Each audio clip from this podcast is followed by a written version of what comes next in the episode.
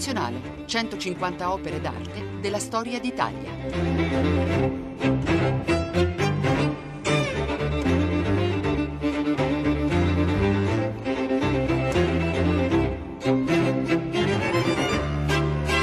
Buongiorno da Luca Scarlini del Museo Nazionale di Radio 3. Quest'oggi per la Sala della Fortuna e della Sfortuna, dei Trionfi e del Disastro ci giunge un'opera che è conservata presso Carezzonico a Venezia e che è la Flora con Zefiro di Giambattista Tiepolo.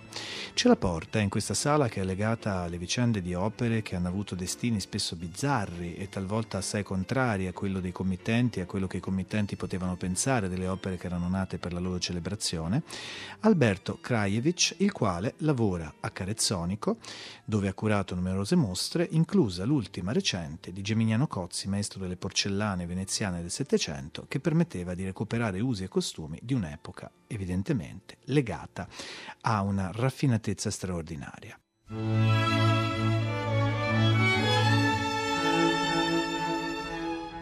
Carezzonico dal 1935 è il museo del Settecento veneziano. E proprio con questo scopo sono state riunite le opere che a Venezia si trovavano dei maestri che naturalmente sono oltre Giambattista Tiepolo, Pietro Longhi, Canaletto, che abbiamo già avuto al Museo Nazionale e che, di cui a Venezia ovviamente c'è poco, essendo un artista che soprattutto ha esportato le proprie opere ma Museo Nazionale ha parlato e ha ospitato il suo meraviglioso quaderno in cui si trovano tutte le vedute prospettiche che poi dopo negli anni seguenti il pittore trasformava in quadri e naturalmente i due Tiepolo, padre e figlio. Gian Domenico è già giunto nelle sale del Museo Nazionale, Gian Battista arriva ora. Perché fortuna e fortuna, disastro e sciagura? Perché naturalmente questa è un'opera per nozze, questa Flora e Zefiro raccontano possibilità di gioie matrimoniali che invece non accaddero minimamente. Perché perché mh, vi fu questo matrimonio tra un Pesaro e una Sagredo, per la precisione Antonio e Caterina, che si svolse, come ci racconta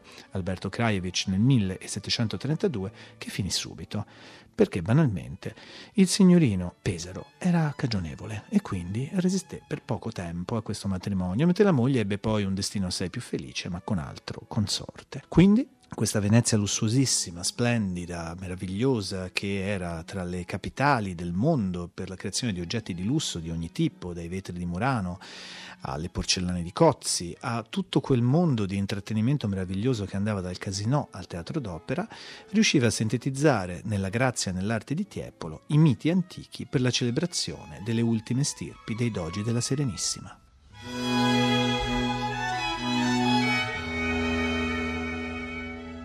Giambattista Tiepolo, Zefiro e Flora, 1730-1735, olio su tela, 395 x 225 cm. Venezia, Museo del Settecento veneziano, Carezzonico.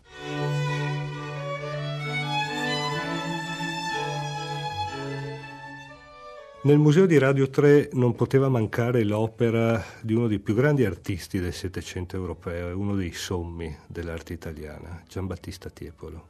Una piccola premessa, è sempre difficile documentare il percorso artistico di un pittore attraverso un'opera sola. Nel caso di Giambattista Tiepolo è ancora più complicato se non impossibile. Questo per due motivi sostanzialmente.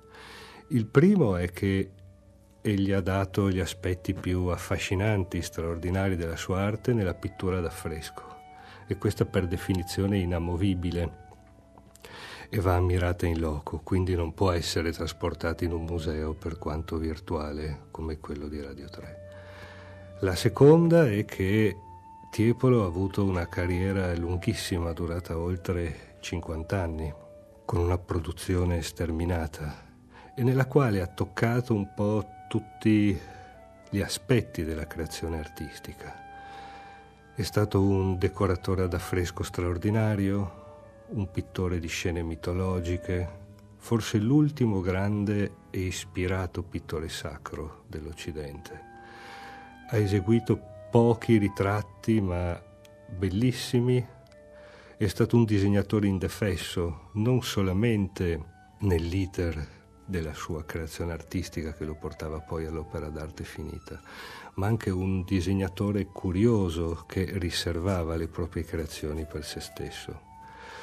in tarda età ha realizzato anche delle caricature per puro divertimento personale, ha sperimentato l'incisione verso gli anni 40 del Settecento.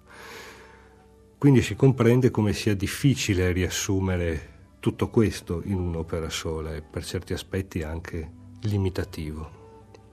Ciò nonostante si è deciso di scegliere un'opera che in qualche modo documenta quello che è il suo aspetto più noto, quello di decoratore.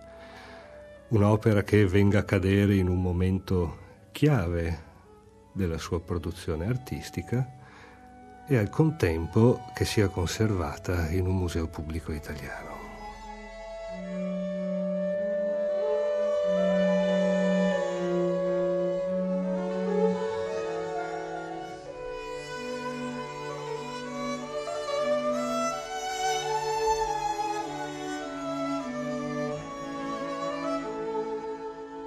Si tratta di una tela da soffitto di formato ovale, molto grande, i suoi assi, gli assi misurano 4 metri per oltre 2 metri.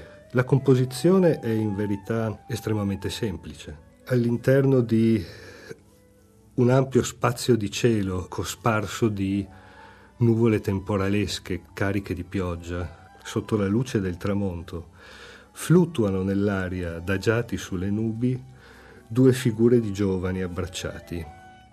Sono nudi e avvolti solo da dei drappi svolazzanti di tessuto e sono circondati da degli amorini. Vi riconosciamo facilmente da una parte Flora, l'antica divinità italica della primavera, e dall'altra parte Zefiro, il caldo vento di ponente che con il suo soffio fa rinascere la natura dopo i rigori dell'inverno e fa germogliare i fiori e le piante. È il ciclo della vita che si rinnova. La coppia di figure racchiude in sé un auspicio di fecondità. Abbiamo visto che raffigura la rinascita della vita dopo l'inverno. E infatti fu eseguita per un matrimonio.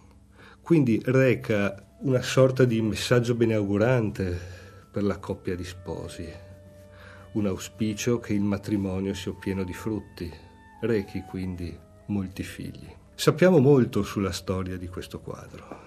Innanzitutto la sua attuale collocazione non è quella originaria. È giunto a Carezzonico proprio nel 1935, quando nasce il museo e in tutta la città di Venezia vengono riunite opere d'arte del Settecento per arredarlo. Si tratta di mobili, porcellane, ceramiche, dipinti. La sua collocazione originaria è un altro palazzo veneziano, sempre su Canal Grande. Si tratta di Capesaro, oggi sede della Galleria Internazionale d'Arte Moderna, anch'esso facente parte della Fondazione Musei Civici di Venezia. Il matrimonio cui è destinato si celebra nel 1732. Gli sposi sono Antonio Pesaro e Caterina Sagredo. Sono giovanissimi, lui ha 19 anni, lei 17. E non sono due personaggi comuni, ma sono due rampolli di due fra le più importanti famiglie del patriziato veneziano. Entrambi queste famiglie inoltre hanno da poco dato un doge alla Serenissima. Si capisce quindi come l'aspettativa per questo matrimonio sia massima da parte delle due famiglie. Per la circostanza non viene realizzato solo il soffitto di Tiepolo, ma si provvede a decorare un'intera infilata di stanze nel grande palazzo Pesaro che era stato costruito da Baldassare Longhena 50 anni prima. Vi sono chiamati tutti gli artisti principali che lavorano a Venezia in quegli anni. Giambattista Crosato, Giambattista Pittoni, Girolamo Brusaferro e appunto Tiepolo, che è il più giovane del gruppo.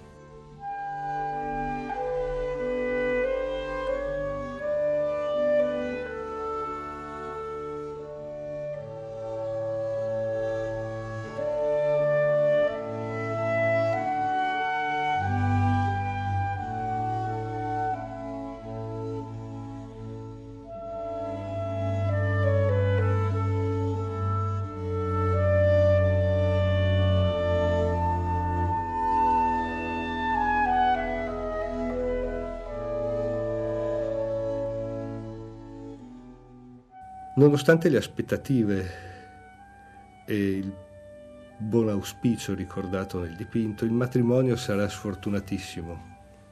Antonio Pesaro infatti muore di lì a poco, lasciando Caterina Sagredo vedova e senza figli.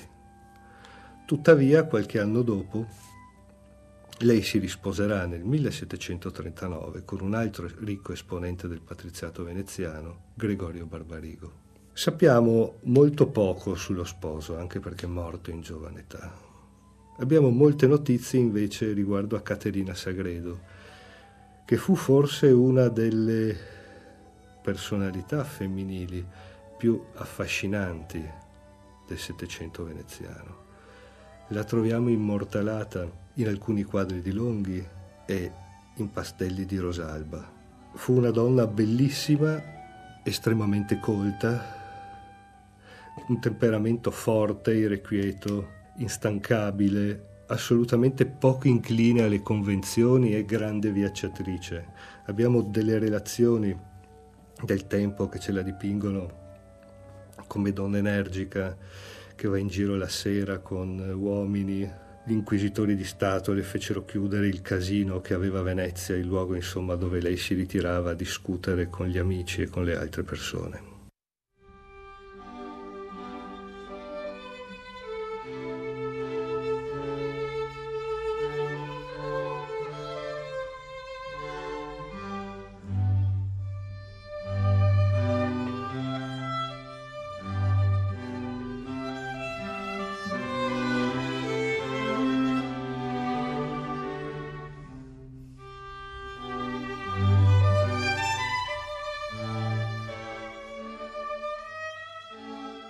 Per vedere l'opera e per entrare in questa sala della fortuna e della sfortuna bisogna andare al consueto luogo di appuntamento museoradio3.rai.it dove si possono trovare innanzitutto una raffigurazione dell'opera e poi suggerimenti bibliografici, possibilità di approfondimento e visioni di altro tipo intorno all'opera e all'autore.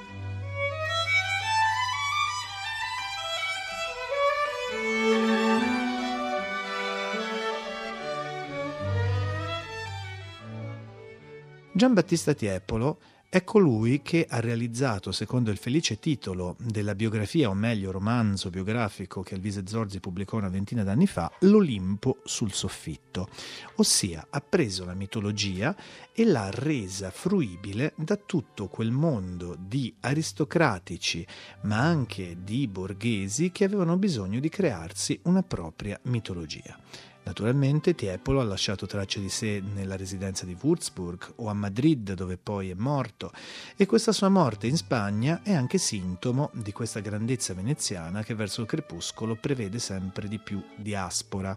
Canaletto, specularmente, fu a lungo nella sua vita in Inghilterra, anche perché i committenti veneziani infine erano meno numerosi e meno forse facoltosi di quelli che si potevano trovare in altri paesi. Ma naturalmente la grandezza di Tiepolo è anche quella di aver creato questo straordinario panopticon, questa specie di enorme cinema del soffitto in cui si potevano inserire nella maestosità della sua pittura tutti i miti del momento. Ne fa fede, oltre all'affresco famoso a Venezia, Palazzo Labia, che è poi sede della RAI, quindi luogo che con Museo Nazionale ha a che vedere, anche quell'affresco meno noto che si trova a Milano nella sede dell'ISPI, l'Istituto di Politica Internazionale si tratta di Palazzo Clerici, dove un signore che era giunto all'aristocrazia con l'arrivo di Maria Teresa d'Austria a Milano aveva messo l'imperatrice austriaca nel mezzo di un'intera costellazione di miti e mitologie che finivano tutte nella grandezza del potere absburgico e naturalmente Tiepolo ne aveva creato una visione talmente fantasmagorica che ci aveva messo dentro i cinque continenti, le divinità e anche numerosi inserti di cineseria su fondo d'oro, perché la bellezza in questo mondo non è mai abbastanza e bisogna sempre dare il più possibile una visione straordinaria che lapisce lo sguardo dello spettatore.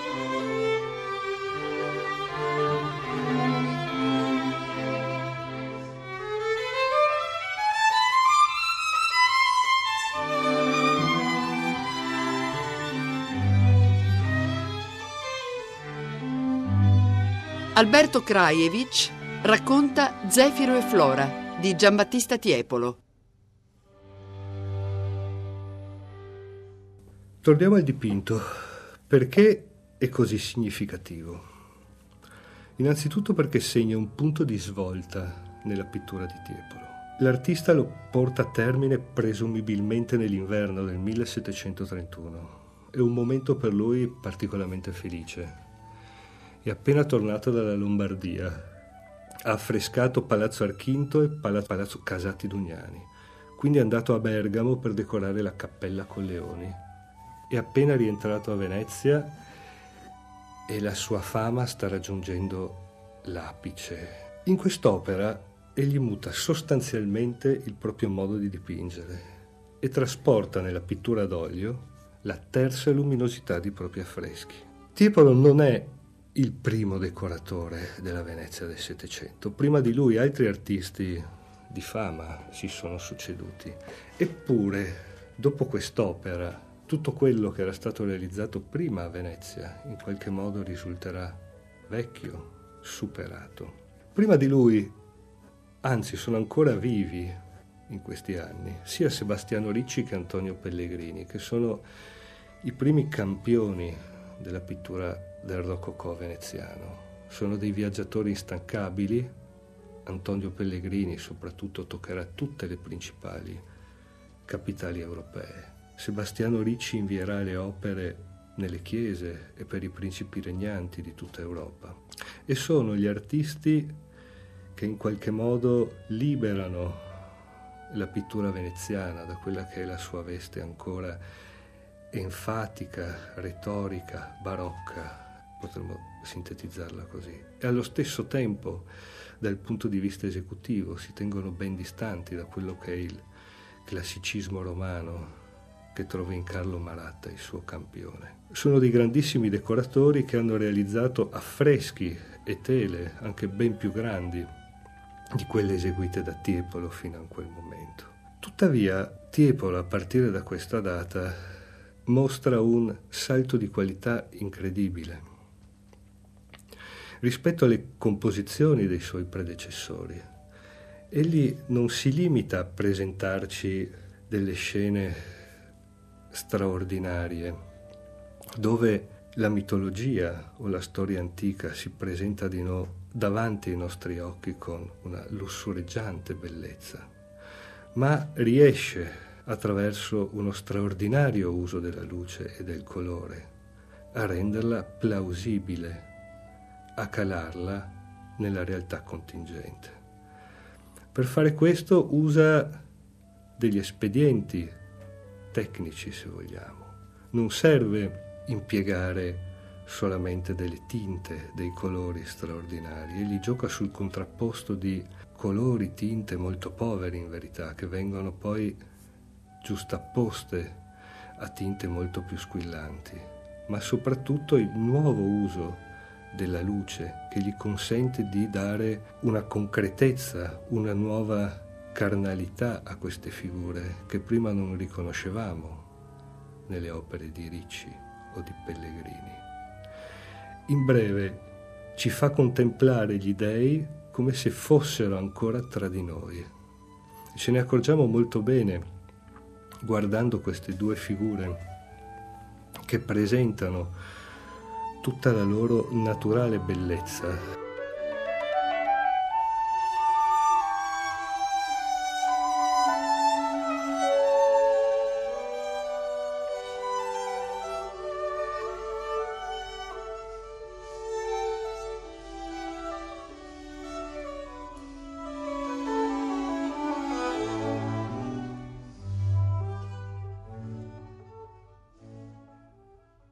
Da Testori in poi tutti hanno osservato che Zefiro presenta ancora i peli sotto le ascelle, che il colore della sua pelle è quello di una bronzatura giovanile, contrapposto a quella che è la nudità chiara, polposa potremmo dire, di Flora. Gli stessi puttini che fanno capolino attorno alle due figure fanno fatica a sollevarli in aria.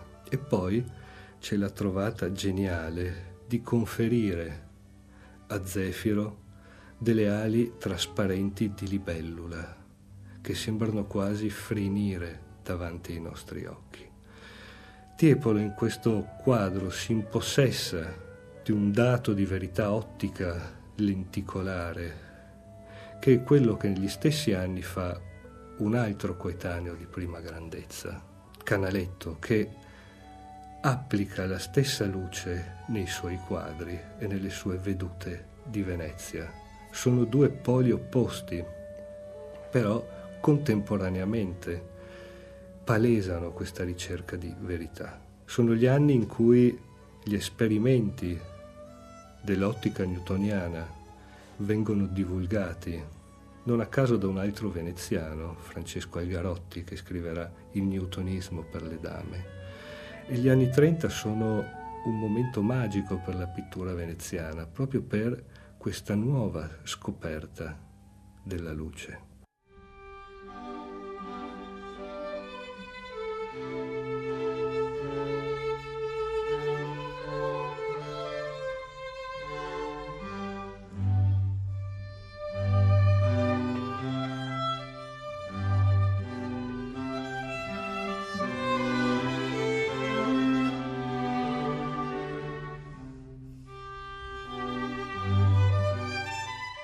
La sala della fortuna e del disastro è quella in cui si vedono le opere che hanno un'origine e una destinazione che spesso non coincidono. Capesaro, la casa veneziana illustre dove si trovava l'opera di Tiepolo, come per un curioso contrappasso storico è diventata la Galleria d'arte moderna di Venezia, dove vi è la collezione che la municipalità veneziana ha fatto negli anni anche acquisendo opere alla Biennale a partire dalla fine dell'Ottocento ed è quel museo dove si trova naturalmente Klimt, una delle poche opere del maestro austriaco conservate in Italia e numerose anche opere di maestri della seconda metà del Novecento. Nel momento in cui Carezzonico è diventata lo specchio del Settecento veneziano, per i visitatori essa ha assunto l'idea di una sorta di casa stregata o fantasmatica e basti entrare nella prima grande sala di ricevimento dove vi sono le famose sedie di Brustolon, il maestro del legno scolpito, celebre per i suoi famosi muretti, queste sculture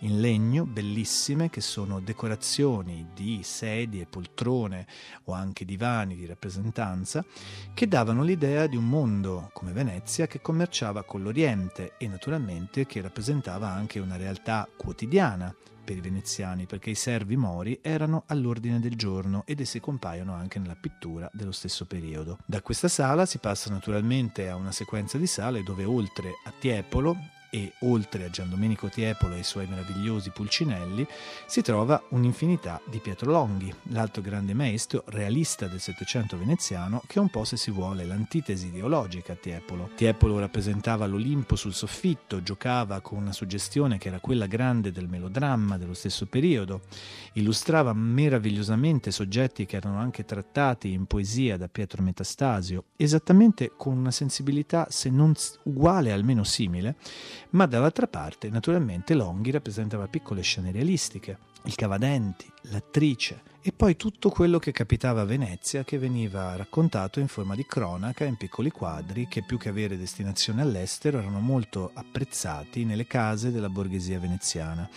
Insomma, siamo un po' in un'assonanza di quello che accadde, senza soverchie polemiche, tra Carlo Gozzi e Carlo Goldoni Gozzi sempre appassionato di fantasie e favole come la famosissima Turandot o Re Cervo, tutte diventate opere liriche, e Goldoni che dall'altra parte vedeva la realtà, ma in Zefiro e Flora si dava naturalmente uno straordinario istinto teatrale che Tiepolo aveva portato al massimo livello come ultimo testimone di una grandissima pittura veneziana che aveva conquistato l'Europa.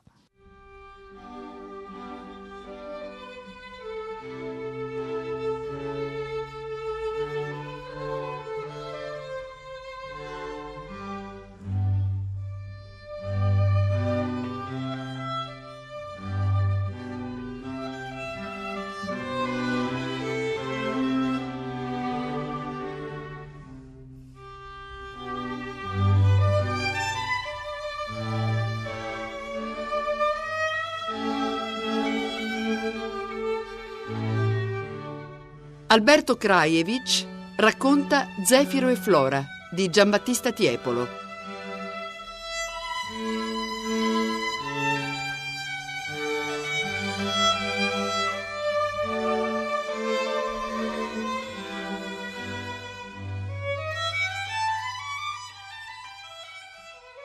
Quando esegue questo dipinto, Tiepolo non ha nemmeno 40 anni. Era nato nel 1696 nel sestiere di Castello, uno dei più umili, da una famiglia che non vantava alcuna tradizione artistica e questo è un fatto strano per Venezia, non esce da una bottega familiare di artisti.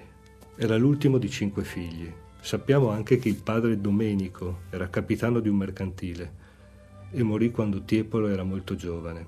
Alcuni documenti lumeggiano la personalità di Tiepolo Fanciullo in un modo spiritoso e se vogliamo affascinante. Ce lo descrivono come un giovane irrequieto che con dei pezzi di carbone si diverte a schizzare figure di santi sui muri delle case. Quindi un vero e proprio enfant prodige che esordirà in pubblico molto giovane, a soli 19 anni.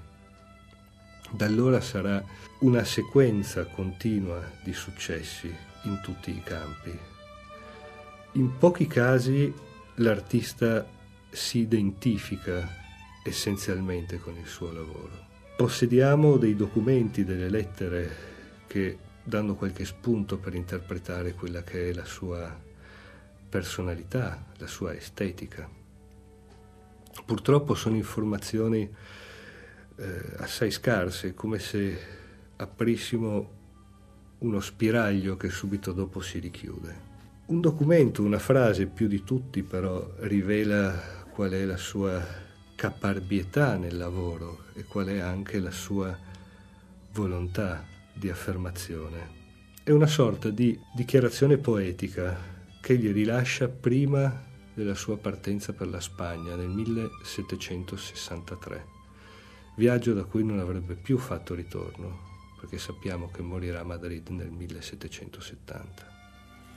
Egli scrive, i pittori devono procurare di riuscire nelle opere grandi, cioè in quelle che possono piacere agli signori nobili e ricchi, perché questi fanno la fortuna dei professori, e non già l'altra gente, la quale non può comprare quadri di molto valore. Quindi è che la mente del pittore deve sempre tendere al sublime all'eroico, alla perfezione. Questa tendenza al sublime, all'eroico, alla perfezione è visibile già dalle sue prime opere.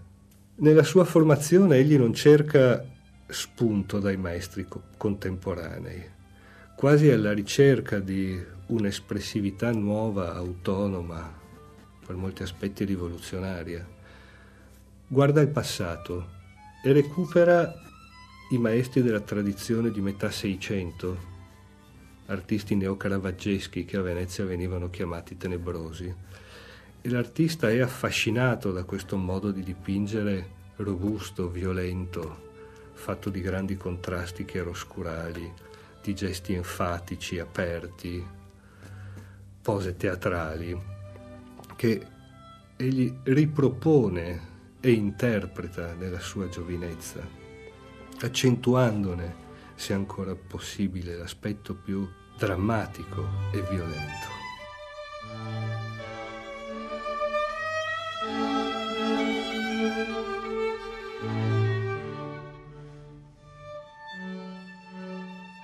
Negli anni successivi si accorge che questo è un percorso che non lo porterà da nessuna parte e progressivamente si avvicina a quello che è l'altro, se vogliamo, punto di riferimento della sua arte, ossia Paolo Veronese.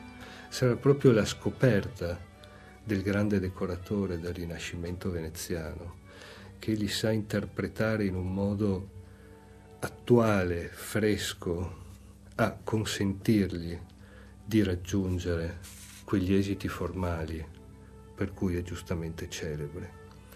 Quindi abbiamo subito l'idea di un artista che si guarda intorno curioso, capta aspetti anche contraddittori e riesce a riunire insieme in opere di convincente bellezza. Abbiamo parlato dell'ottica newtoniana, di una nuova scoperta della luce, dei grandi maestri del Rinascimento, degli elementi più espressivi della pittura barocca di metà 600.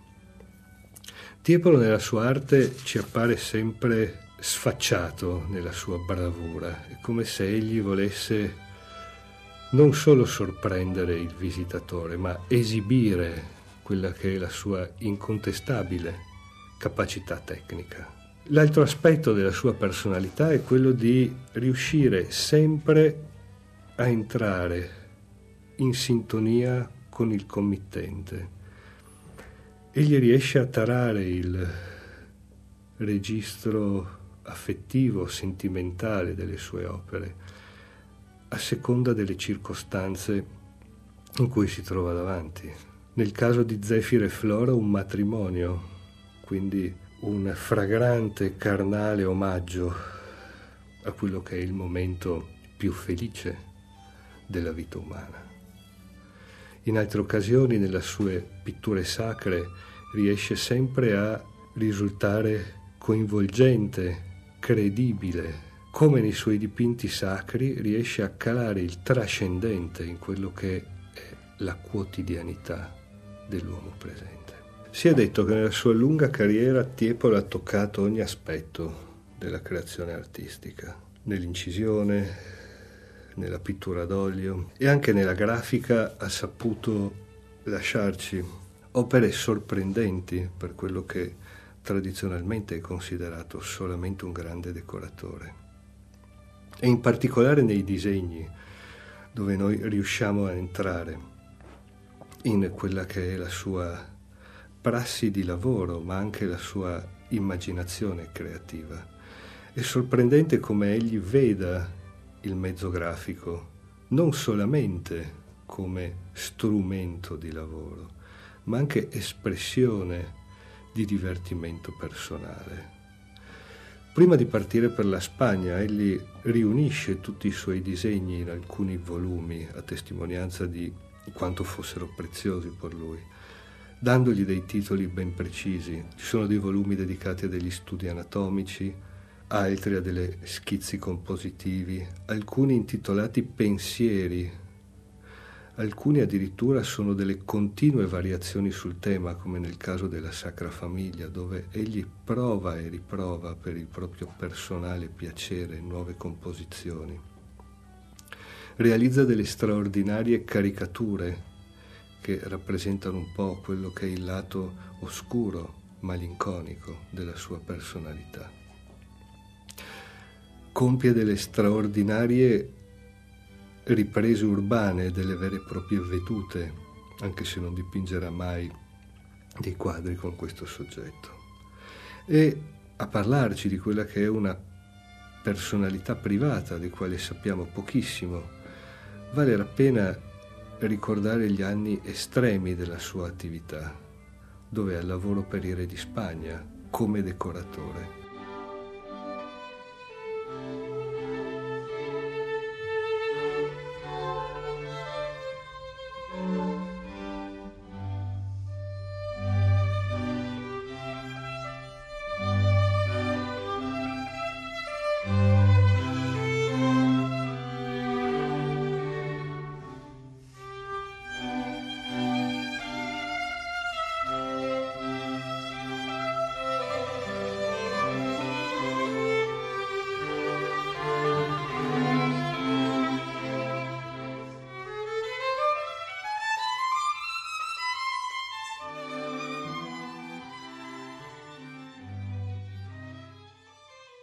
Le ultime opere che Giambattista Tiepolo ci lascia non sono solamente grandi pale d'altare o affreschi con celebrazioni encomiastiche della famiglia regnante, ma si tratta di piccoli quadri che raffigurano quasi sempre il riposo durante la fuga in Egitto.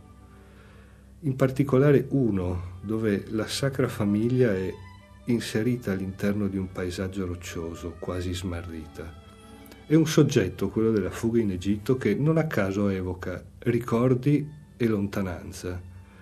Quindi proviamo a pensare a un artista di 70 anni che è giunto alla fine della sua parabola artistica e di questo ne è consapevole perché ormai il gusto, la moda neoclassica ha contagiato tutte le corti europee e allo stesso tempo è consapevole di essere alla fine della propria vita, non sarà mai in grado più di ritornare a Venezia e che quindi dedica il proprio messaggio poetico a dei piccoli quadri che ci ricordano la lontananza di una persona da quella che è la patria e la famiglia che è rimasta a Venezia.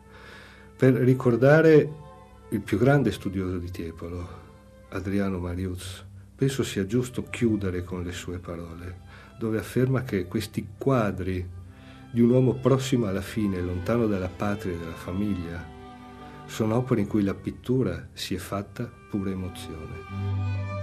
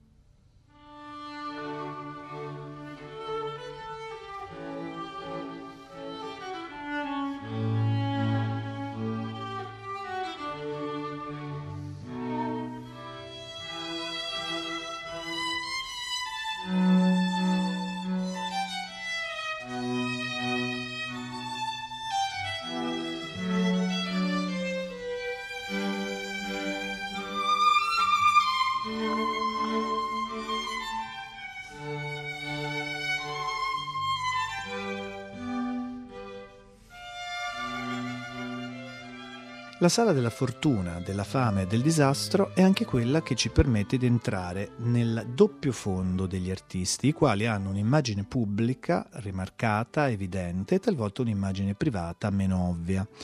Alberto Krajewicz fa riferimento alle caricature di Giambattista Tiepolo, quelle fatte in anzianità essendo Tiepolo l'artista pubblico per antonomasia, colui che appunto dipingeva per i re, per i monarchi, in questo caso le caricature erano per se stesso.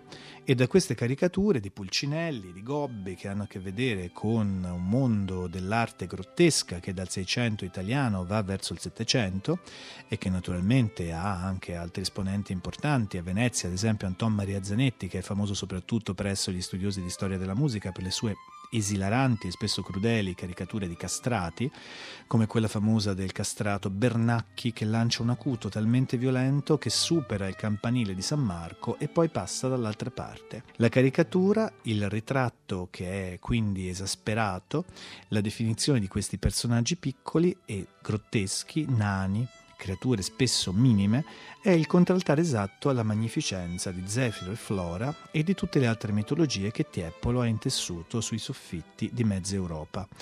E quella mitologia, quella dolcezza meravigliosa di riferimenti mitologici del passato, quel riferimento continuo alla mitologia classica è meravigliosamente intriso anche di melanconia, che è il tratto tipico dell'ultimo Settecento veneziano, quella melanconia che traspare in certe pagine di Vivaldi e nelle opere di Benedetto Marcello, che ben si legano in questa medesima sensazione di una città di meravigliosa opulenza e ricchezza capace di produrre opere d'arte eccezionali, ma che sta vivendo giocoforza nel quadro europeo un destino di decadenza che porterà in breve a un finale amaro.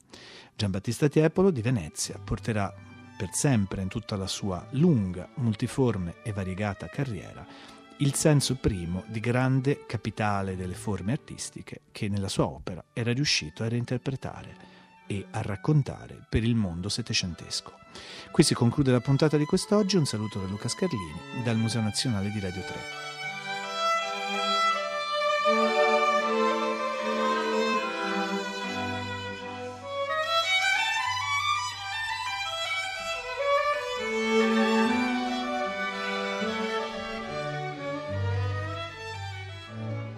Museo Nazionale, 150 opere d'arte della storia d'Italia regia di Valerio Giannetti, a cura di Monica Donofrio e Cettina Flaccavento, musiche scelte da Valerio Corzani. Per scaricare e riascoltare questa puntata, museoradio3.rai.it. thank